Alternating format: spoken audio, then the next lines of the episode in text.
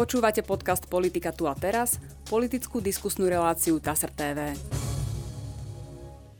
V dnešnej relácii vítam bývalého slovenského eurokomisára, dokonca prvého tejto funkcii a v súčasnosti predsedu správnej rady nadácie Anténa Túnegu, Alberta Púčika a Eduarda Tesára, Jána Figala. Dobrý deň. Ďakujem za pozvanie. Dobrý deň. Pán Figal, dneska sme sa stretli pri téme, ktorá je poslednou veľmi kontroverzná. Ja by som odcitoval zo správy TASR, ktorá hovorí o tom, prečo prezidentka Zuzana Čaputová označila vyznamenanie radom Ľudovíta Štúra prvej triedy in memoriam za mimoriadne zásluhy o demokraciu a ľudské práva udelené Antonovi Tunegovi, Albertovi Púčikovi a Eduardovi Tesárovi za chybu. Citujem: "Stala sa chyba v procese posudzovania. Štátne vyznamenania by mali dostávať ľudia, ktorých životný príbeh nemôže vyvolať spor o to, či slúžili demokracii. Urobím všetko preto, aby sa v budúcnosti podobné kontroverzie neopakovali," uviedla podľa TASR prezidentka. Ja dodám ešte k tomu backgroundu. Všetkých troch v roku 1951 komunistický režim odsudil a popravil za činnosť v organizácii, ktorá sa nazývala Biela legia. A podľa historika Adama Šumichrasta boli títo traja členové Bielej legie počas druhej svetovej vojny podporovateľmi režimu Jozefa Tisa, členmi Hlinkovej mládeže a vystupovali proti slovenskému národnému povstaniu. Takto by som to shrnul a teda sa chcem opýtať. Traja členové Bielej legie, ktorých vlastne zastupuje aj vaša nadácia, ktorá je nazvaná podľa nich, dostali medailu za boj za demokraciu. Ale bojovala Biela legia za demokraciu, alebo bojovala iba proti komunizmu a v skutočnosti sa snažila vrátiť naspäť stavovský štát, ktorý nedemokratický stavovský režim Jozefa Tisa? Začnem od nadácie. Má 30 rokov tohto roku a je to dôležitá pamiatka na náš zápas o slobodu, ktorý sa nezrodil len tak, len z počasia, ale naozaj na základe obetí mnohých, včítane týchto mladých ľudí a mnohých aj neznámych, ktorí vytvárali buď to hnutie Biela legia, alebo neskorší disent až po nežnú revolúciu. Naša sloboda to nie je len o vojakoch, ale aj o civilistov, o občanoch, o statočnosti a odvahe, ktorú potrebujeme. Vyznamenanie prezidentkou republiky považujem, a to hovorím opakovane, za správne, za potrebné a za spravodlivé. Pretože celé to hnutie a samozrejme aj jeho protagonisti, ktorí najviac doplatili na to prenasledovanie, teda cenou najvyššou, si to zaslúžia. Keď som to navrhoval v roku 2020, takým jedným z podnetov, ktorý sa naplnil na úvod roka... A toto by som počiarkol aj pre divákov. Vy ste boli ako predseda tejto nadácie navrhovateľom, vlastne ste tie imena ponúkli prezidentke ako kandidátov na vyznamenanie. Áno, navrhoval som to v máji 2020, potom ešte s doplnením podkladov niekedy v októbri, s tým, že všetky návrhy hodnotí historická komisia, alebo teda odborná komisia, ktorá má zo zákona mandát posudzovať a pripravovať stanovisko pre prezidentku republiky. No ale je to komisia, ktorá podľa prezidentky jednoducho urobila chybu. Stala sa chyba v procese posudzovania, to je jednoznačné vyjadrenie hlavy štátu. Takže ona tú vlastnú komisiu v podstate označila za takú, ktorá urobila chybu. Nepovažujem to za dobrý signál, pretože tá komisia, opakujem, je zo zákona, je vyberaná, má mandát na 5 rokov, a takéto spochybnenie jej teraz môže robiť skôr problém. Ja si myslím, že to rozhodnutie bolo profesionálne a zrelé. Skôr tie reakcie, ktoré prišli potom z boku od nezrelých historikov alebo ideológov, sú tým problémom, na ktorý prezidentka takto zareagovala. Možno čaro nechceného alebo dôsledok tejto situácie je, že dnes o Bielej legii diskutujeme oveľa viac, a myslím si, že aj potrebne, aby bolo oveľa viac známe, čo to bolo, prečo to bolo a či je to potrebné z hľadiska úcty a pamäti národa. Vrátim sa k tej otázke. Bola Biela legia demokratickým hnutím? Áno, Biela legia... Čo si to myslíte? bola demokratickým hnutím, môžem odcitovať, ona sa neviazala na slovenský štát ako režim, ktorý predtým skončil. Odmietala tak nacizmus alebo národný socializmus, ako aj komunizmus. Bola orientovaná na európsku budúcnosť Slovenska už či vo vzťahu k Českej republike alebo k Československu, čo vyjadrili v konkrétnom bode svojho programu, alebo k takej stredoeurópskej federácii. Len dva body by som ocitoval z ich usmernení o demokracii. Nastolenie skutočného a pravého demokratického režimu na Slovensku podľa zásad o demokracii. A ďalší bod. Podľa vývinu medzinárodnej politickej situácie obnovenie samostatného demokratického slovenského štátu, či už v rámci federatívnej Československej republiky, alebo v rámci nejakého federatívneho zväzku stredoeurópskych alebo európskych štátov. To je dnešné Slovensko. Túto víziu títo mladí ľudia presadzovali s mnohými. Ten monster proces, keď ho tak môžem nazvať, bol jeden z najväčších v 49. prvé kolo na úrovni Bratislavy, teda štátneho súdu v Bratislave, kde bolo 62 súdených. A potom druhé kolo bolo na úrovni Prahy, centrálneho najvyššieho súdu, kde boli ešte sprísnené tresty a 3 doživotia boli vymenené za 3 absolútne tresty. To bola masová akcia na zastrašenie všetkých, ktorí zmýšľali podobne alebo chceli konať podobne. Išlo o mnohé aktivity typu zbieranie informácií, odovzdávanie informácií demokratickej západnej veľmoci Spojeným štátom americkým, veď aj dnes Slovensko takto spolupracuje. Vysielanie z rakúskeho mestečka Riedl rozhlasovej stanice Biela legia s týmto názvom, čo bola vlastne predchodkyňa budúcej slobodnej Európy. Bolo to vlastenecké slovenské národné hnutie s kresťanskou inšpiráciou, preto odpovedám na vašu otázku. Áno, bolo to demokratické hnutie, ktoré komunistom zásadne vadilo a preto ho prenasledovali nielen v tom období spomínaného monster procesu, ale aj ďalej až do zhruba 55. roku. Zahynulo oveľa viac ľudí. Aj z mojej rodnej dediny, Michal Mihok z Čaklovaolu, popravený v Prahe, tých popravených bolo oveľa viac a súdených a odsudených zhruba 200. Je ale pravda, že toto ani nikto z historikov, ani z politikov nenapádal. To znamená, áno, ten proces, ktorý prebehol už za tvrdé totality, nebol proces spravodlivý, a tie tresty smrti je možné považovať za justičné vraždy, ale tie výčitky voči týmto trom vtedy mladým ľuďom mierili inde, mierili do skoršieho obdobia, a to práve do obdobia, keď tu bola tzv. Prvá Slovenská republika, alebo teda, ako to radi nazývali za tých čias slovenský štát. Je teda otázka, že ak by sme aj mohli teda povedať o Bielej legii, že to bola prodemokratická organizácia, ktorá bojovala proti komunizmu, dá sa povedať konkrétne aj o Tunegovi, Púčikovi a Tesárovi, že boli demokrati. Ocitujem vyjadrenie práve pána historika Šumichrasta v relácii v teatri, kde ste boli aj vy, ako jedným z hostí, povedal toto. Počas Slovenského národného o týchto troch členov Bielej legie. Počas Slovenského národného povstania pôsobili v štruktúrách Linkovej mládeže.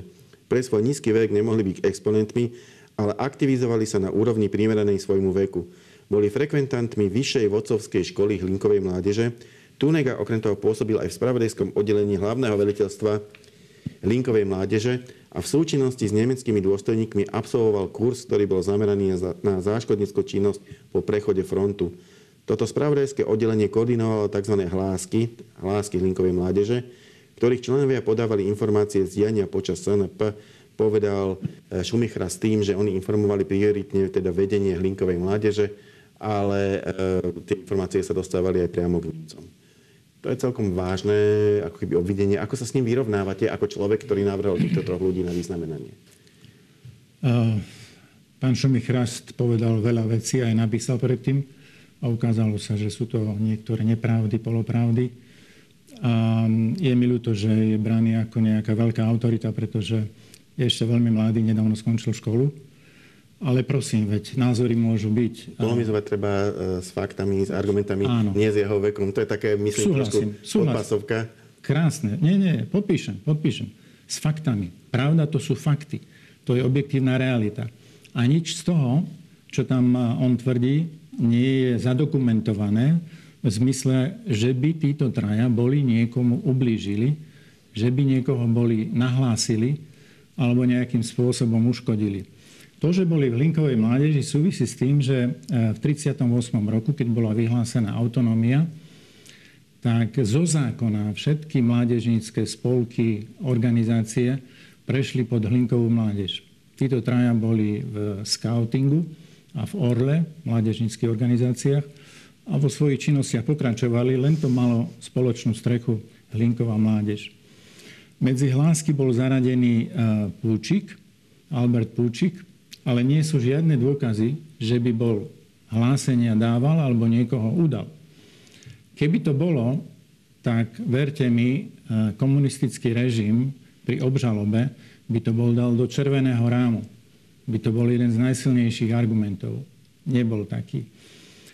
Počas SNP oni chlapci boli skôr v Trenčíne, respektíve potom v Bratislave. Sú to tri príbehy. Napríklad Eduard Tesár zachránil troch slovenských vojakov pred príchodom frontu, a teda pred Nemcami, skryl ich, ošatil, dodával im jedlo. Tesár aj Púčik boli chorľaví natoľko, že boli hospitalizovaní v 44. Obidvaja mali podozrenie, respektíve nálezy tuberkulózne plus vodu v boku. To boli skôr ťažké príbehy. Opakujem, neboli to predstavitelia režimu, neboli členmi strany tam, kde je moc. Ale tie hlásky, teraz... to nebolo niečo ako informátori, povedzme, za komunistického režimu. Boli takí občania, ktorí informovali, povedzme, štátnu bezpečnosť, ak zistili nejakú protištátnu činnosť, tak to posúvali. Potom sa to po rokoch ukazuje v archívoch UPN, kto bol, kto nebol. Čo boli tie hlásky vlastne? Áno, s tým zámerom boli organizovaní mladí ľudia, aby dávali hlásenie, čo sa deje na území Slovenska, aby vláda a prezident mali lepšiu informovanosť. Ale to neznamená ten predsudok, že niekoho udali alebo niekomu uškodili. A opakujem, medzi hláskami sa vyskytlo len jedno z tých troch mien, ale bez nejakej dokumentácie, že uškodil niekomu. Na ten zoznam sa mohli ľudia dostať aj bez toho, aby s tým súhlasili. Áno, to bola prax, ktorá aj potom pokračovala. Keď ste dávali ten návrh na vyznamenanie, to znamená návrh, aby dostali ocenenie za boj za demokraciu, to znamená napríklad za tú spoluprácu s USA v čase, keď už tu vznikal totalitný režim, počítali ste s tým, že sa pritom bude hodnotiť aj, povedzme, že tínedžerské roky týchto ľudí a že tá téma môže byť kontroverzná, že môže byť politicky výbušná? Áno, počítal do istej miery, lebo samozrejme tá realita je už daná potom konkrétnymi osobami, ako reagujú médiami, čo si z toho vyberajú.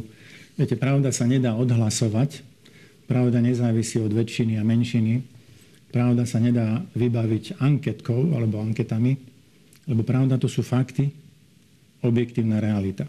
A potrebujeme ich poznať pre naše dobro, pre našu budúcnosť, pre našu orientáciu, nielen v histórii, ale aj v hodnotách a v zápase o demokraciu teraz a do budúcnosti.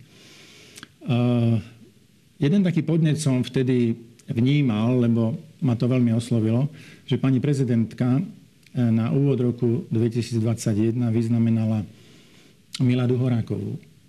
Obeť tiež odsudenú na smrť iného procesu. Áno, tiež iného monster procesu v Prahe, ktorý bol veľmi známy, silne medializovaný. To bol iný prístup totalitnej moci k triednemu nepriateľovi. Tam bolo všetko sústredené, kamery, média a bol to proces, ktorým chceli samozrejme obviniť, očierniť, zlikvidovať oponentov. Ten s Bielou legiou bol skôr ututlávaný. O tom sa nesmelo hovoriť. To naozaj, tá atmosféra sa na Slovensku takto tvorila a aj udržiavala.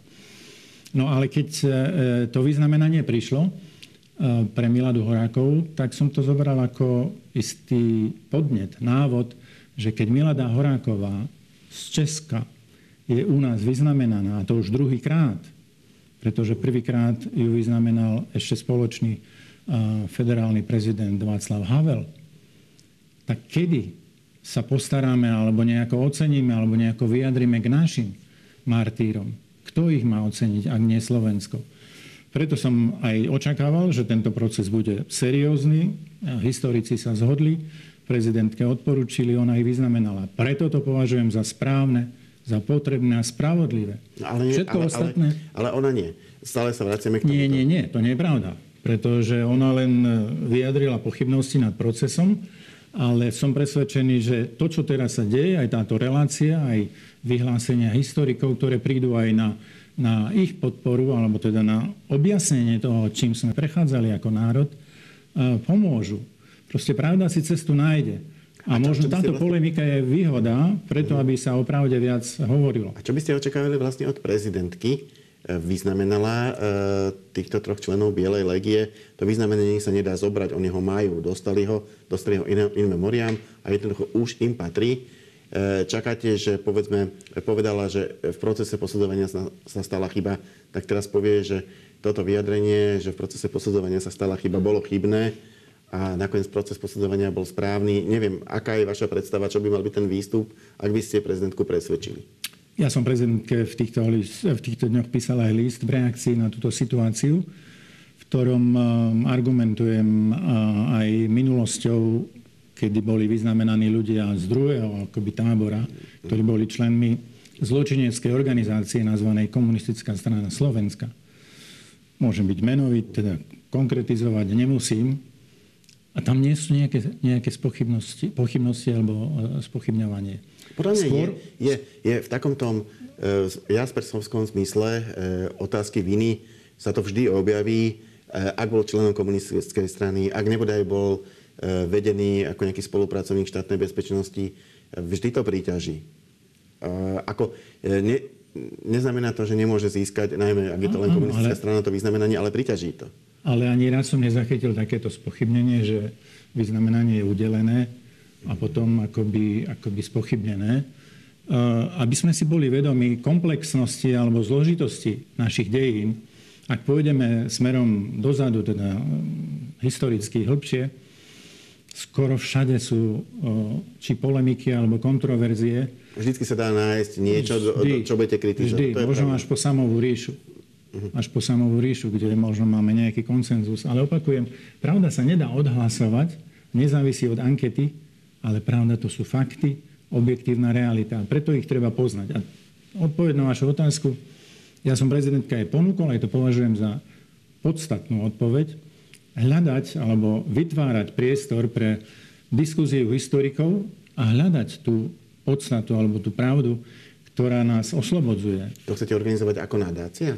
No, napríklad ste spomenuli jednu reláciu, v ktorej som minulý týždeň bol. Prvýkrát tam boli dvaja historici, teda nie jeden, ale dvaja. A ľudia si mohli urobiť obraz. Samozrejme, potrebujeme kritické myslenie, aby sme neboli obeťami nejakej propagandy. A takto chceme pokračovať. Pripravíme nejakú väčšiu debatu. Otázka znie formát a zapojenie verejnosti. Ale pri výročí popravy, ktoré prichádza vždy vo februári, chceme pozvať alebo zorganizovať veľkú konferenciu, kde by bol zapojený Ústav pamäti národa, popredné univerzity a samozrejme poprední ľudia, odborníci, experti z tejto branže. A ste pripravení aj na to, že ak tam proste prídu historici z rôznych strán, z rôznych uhlov pohľadu, tak tá pravda nemusí byť vždy taká, ktorá by sa vám páčila? Že možno nájdu aj niečo, čo vás zabolí, napríklad na niekoho z týchto troch ľudí, ktorých meno nesie vaša nadácia, idete do toho aj s týmto rizikom? Pravda nás oslobodzuje, pretože ak žijeme mimo pravdy, žijeme v klamstve. To je ilúzia alebo veľmi šmykľavá zlá pôda. Nemám problém prijať akékoľvek zistenia. Skôr by som to rád povzbudil. Ja som minulého týždňa prvýkrát a teraz, ak dovolíte, znovu aj s takýmto vizuálom uvediem adresu nadácie na ktorú ktokoľvek z občanov, kto má informácie, stopy, nejaké dokumenty o Bielej legii, nech sa ohlási a môžeme to zdieľať, pretože chceme vytvárať alebo zbierať tieto informácie a potom s historikmi a študenti ich spracovávať. Keď som to prvýkrát uviedol, len na margo toho, či to má význam, ohlásil sa mi jeden spoluobčan zo Slovenska, ktorý má kontakt na zahraničie, kde žije exulant, ktorý ušiel z republiky okamžite, keď bol Jozef Vicent, teda jeden z popredných predstaviteľov Bielej legie, zavlečený alebo unesený štátnou bezpečnosťou z Rakúska do Prahy. On sa vybral do zahraničia, pretože sa obával podobného osudu a zobral dôležitý archív so sebou a má ho. Toto ohlásenie ma veľmi povzbudilo, pretože my potrebujeme poznať pravdu. Pravda býva farebná alebo nie je čierno-biela a to platí aj o Slovensku, o Bielej legii. Ale potrebujeme to aj preto, aby sme si uvedomili, že tu boli ľudia, ktorí boli zreli alebo schopní položiť svoje životy za slobodu, ktorej sa nedočkali, za slobodu, ktorú máme teraz my. A ak nebudeme toto vedomie pestovať a podporovať u mladých ľudí, tak budeme mať tak biedne signály, ako nedávno vyšlo, myslím, že vo Fokuse, že 13% občanov je pripravených brániť Slovensko, ak by bolo treba. Proste vlastenectvo je veľmi dôležitá kvalita občianstva a my to potrebujeme živiť, naplňať, ukazovať príklady. Ten prieskum by som nepreceňoval. Myslím si, že ak by sa robil podobný v čase pred tým konfliktom na Ukrajine tiež by nebolo veľa, až tak veľa ľudí, ktorí by rovno deklarovali, že keby bolo treba, ideme strieľať na front. Ale postavili sa nakoniec, keď sa tá ich vlast dostala do reálneho ohrozenia, tak sa postavili a bránia ju. Ja si myslím, že ani na Slovensku by to nedopadlo tak strašne, ako ukazoval ten prieskum. To len tak na margo toho. Nepreceňujeme prieskumy? Ja ho nepreceňujem, ale pozrite napríklad eurovoľby. Tá túžba po Európe, po spoločnej Európe bola už aj Bielej legii. Aj potom.